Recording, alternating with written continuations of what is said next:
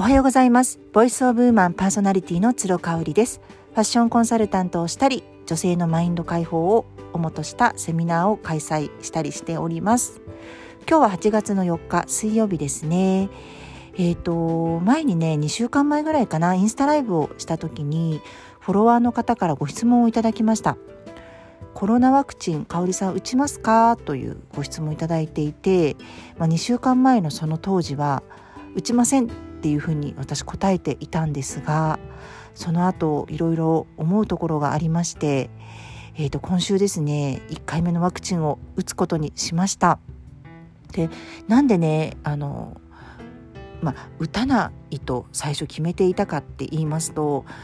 うんまあ、私もともとね薬を一切飲まないんですねなのでインフルエンザのワクチンとかも受けたのは1回だけですね若い時に1回だけ受けていてその後はもう1回も受けてないですし子どもたちも受けさせたことはないんですね。まああのー、免疫力を上げれば病気にはかからないっていう、まあ、ちょっと固定概念がこだわりというかねありましてなのであの、まあ、コロナに対しても同じような考え方を適合しておりましたのでワクチンは打たないまあ、正直副反応とかもあるってことはうん体に負担をかけることじゃないかっていうふうにちょっと思い込んでいたんですね。でただ私の主人はですねあの仕事の関係上海外に行ったりとかもしますのでワクチンはもう2回接種を終わっております。で子どもたちはもちろんしていないっていう状態でまあね主人と話をしていて、まあ、私は受けないんだろうなって主人も思ってたと思うんですよね。だから特にあの強制されることはなかったんですが東京のに住んでいる70代の私の両親とあと和歌山におります、えーと、主人の母80代のあの、えーと、母はですねもうすでに2回接種終わっておりますということででじゃあなんでね私が受けようかなって思ったかっていうと、まあ、あの先週東京に帰った時に1年半ぶりにフランスに住む親友に会ったんですよね。でもちろん親友はあのワクチンを受けて帰国してるっていうことでやっぱりねその欧米のそのワクチンリテラシーっていうのがね全然日本と違うんですよね。でもちろん彼女もね倦怠感とかちょっと熱が出たりとか副反応あったらしいんですけれども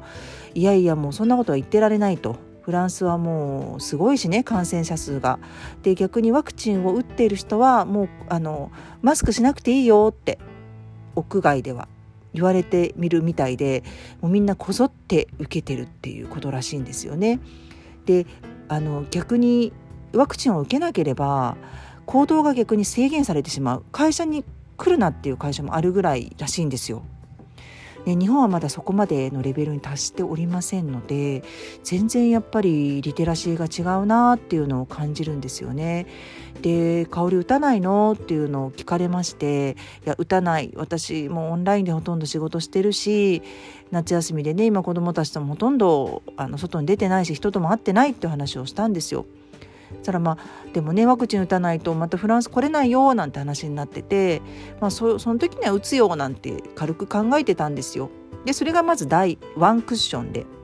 で決定打になったのがですねあの私があのボイシーのプレミアムリスナーあの有料課金で、えー、プレミアムリスナーになっているかぐしゅんさんっていう方がいらっしゃって加賀谷先生っていうねあの精神科医の先生なんですよね東北の方でされている。であのかぐしゅんさんが、あのプレミアムリスナーに向けてのインスタライブをクローズドでやられてましてそれをねあの先日聞いてたんですよ。で、ね、結構長かったの1時間半ぐらいされてたんでもうねずっとあのスーパーにもスーパーとかショッピングに行く道中ずっと聞き流してたんですけどもうね後半っていうかもうほぼ半分ぐらい、うん、後半はね全てワクチンについてでしたね。で、まあ、医療従事者である先生の立場からするとワクチンを受けないという選択はないっていうことをおっしゃってたんですよ。それが妊婦であろうと小さいお子さんがいようと逆にあの妊婦さんでねワクチンを受けてなくってコロナにかかってしまったらやっぱり胎児への影響が今まだ結果が出てないですエビデンスが出てないですけれども確実にあるだろうと影響が、うん、それをおっしゃっておりましたしあとはあのまあ、リテラシーの話もされてました。欧米とのリテラシーの違いもおっしゃってましたしあの医療従事者としてワクチン接種を反対する理由は一つもないと。で、えーと、副反応が怖いこととそちらのリスクと、えー、感染をさせてしまうリスク。自分が感染をして命の危険にさらされるリスク。もうどちらが重たいですかっていうのを再三おっしゃってたんですね。でねもう極めつけはね私全然知らなかったんですけれどもその変異株ってねワクチンを受けてない人たちがもちろん感染をして感染をずっと続けててそっから生まれちゃうらしいんですよ。なのであのワクチンを受けてない人がいる限り変異株が生まれる可能性がずっと続くっていうことらしいんですね。なのでワクチンを打ってもうその根源を断つ感染病の根源を断つっていうことしか変異株を生まれさせない、えー、手立てはないっていうことをおっしゃってて私も全然知らなかったんですね恥ずかしながら。なのでもうなるほどと思いましてあもう自分のことだけ考えてる場合じゃないんだなと。これで変異株が生まれてもう本当にどんなワクチンも効かなくなるような世の中になってしまったらそれこそそれこそもう今今みたいなね安心安全な規制はされてますけれども日本は本当に普通に生活がまだできているのでその生活すら送れなくなるかもしれないっていうねもうその独りよがりな自分の今までの判断をすごく後悔しましてですねすぐ主人に相談しまして、えー、と受けることにしました。